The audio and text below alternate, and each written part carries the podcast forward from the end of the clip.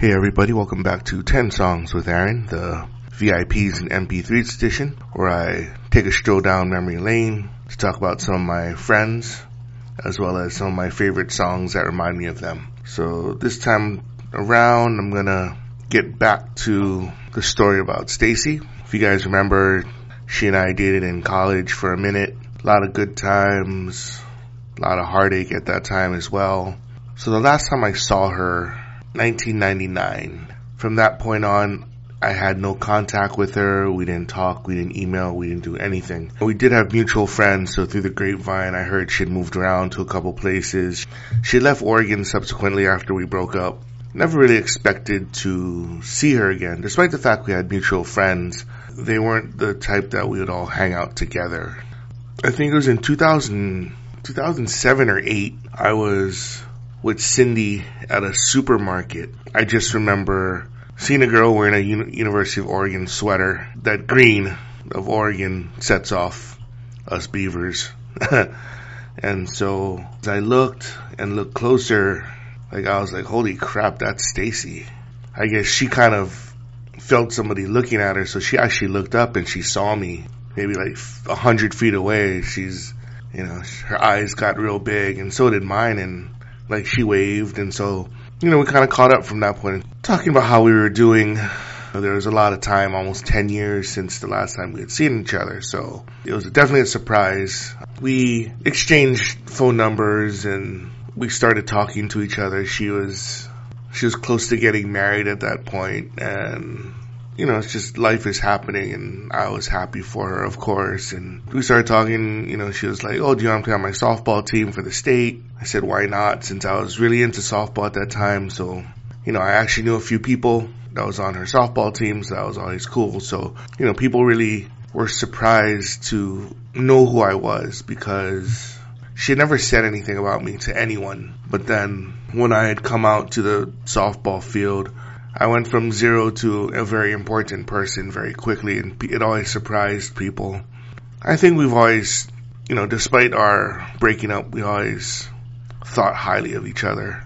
In that time, she she generally stayed the same, but she did change a little bit. But I mean, I guess for all of us, we we we've grown up because of all of our previous experiences, and let's just get into um, Stacy's second list on 10 songs with Aaron, the VIPs and MP3s edition. So number 10, Flyleaf featuring Legion of Doom. I'm So Sick, the T-Virus remix. This came from 2007's Resident Evil Extinction soundtrack. So Flyleaf, uh, female-led rock group. The sound is very industrial, new metal. I really dug it when I heard it. Never watched the movie, of course. When I heard this song, it was just kind of angry, hostile, but super catchy. I think similar to like a Paramore, but with a bigger edge to it. Number nine, Kelly Clarkson, already gone. This got to number 13 in 2009. A little bit of controversy because Ryan Tedder composed this song. He also composed Beyonce's Halo, so there are definite similarities between the two. I never really picked them up, but I get, I think the more you listen to it, they do have some similar vibes to each. This is one of the songs that um, Stacy kind of got into. I think with her in the past, with other relationships, she would just be hostile toward them, like they were just done. But I guess when I came back around, she was very appreciative of the fact because she didn't know if we could be friends again. I think it was nice because I'm kind of a connect to those younger days, you know, the high school 20 year old days. And, you know, as much as she, she likes to live in the present, I'm kind of a little nice remembrance of the past. Number eight, Bjork featuring Skunk Anansie, Army of Me, the remix. This song originally came out in 1995, but was re-released and remixed for the Sucker Punch soundtrack in 2011. If you guys watch the movie, it's like a to our music video. This is one of those harder sounding songs, but very catchy. You know, Bjork's voice is always somewhat strange, a little grating at times, but this song definitely va- matches the vibe of the movie. Number seven, Muse Uprising. It's got to number 37 in 2009. Very much of a resistance, rebellious rock song.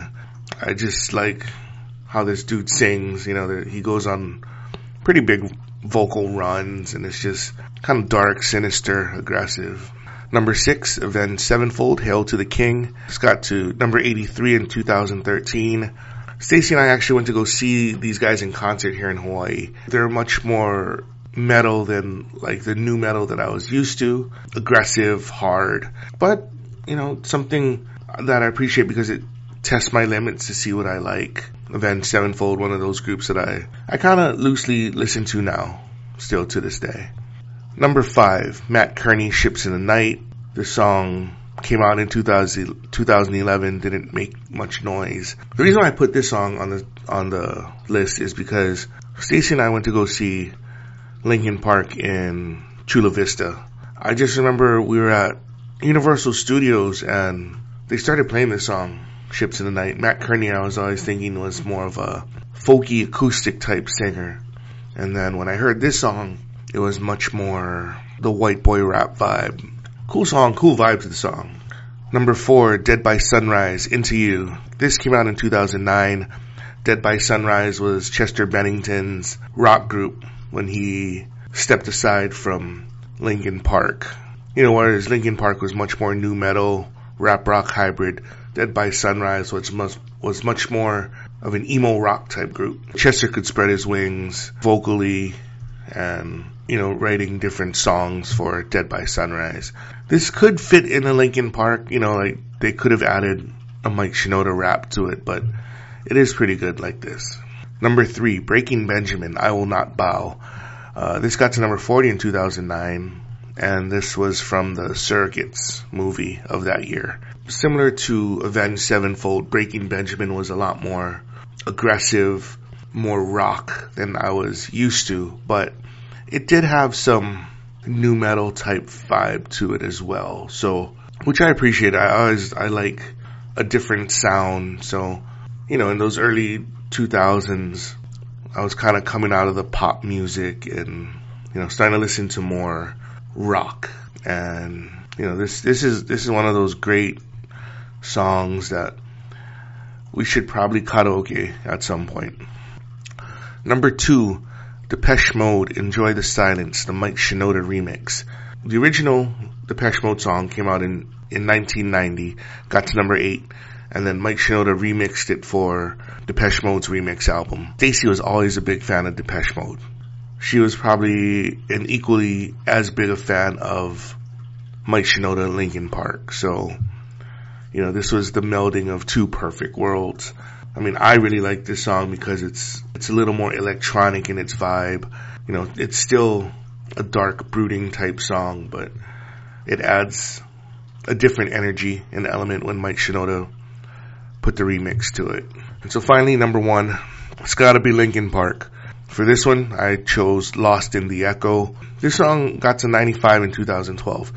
What's memorable for me is that, like I was saying, we went to Pasadena to see these to see Linkin Park in concert in 2012. I think it was the I think it was the Living Things um, album that this was coming from. Lost in the Echo was my favorite song off that album because it was it harkened back to that in the end vibe, you know, that the perfect blend of rap rock. When Linkin Park is best, they have that the rap rock interplay that's seamless and this is one of their best tracks to me. Very underrated. Concert was great.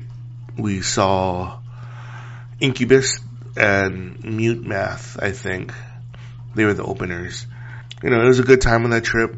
We, I think because of the trip, she and I, we became friends. I think we got over some of the stuff from college. And if anything, I think we appreciate each other more. I think we know how to piss each other off, definitely, but I know we don't want to do that because we know that we both have personalities where we will we will cut that person off. that that's one of the few things she and I are good at, you know, like it's just cutting somebody off. So but yeah, it's always good to talk to Stacy. I mean, she's she in some respects like Jan know me pretty well both in different ways, but I, I do appreciate both of them because they get me arguably better than most other people do. So yeah, so that's my top 10 songs about Stacy, her second list.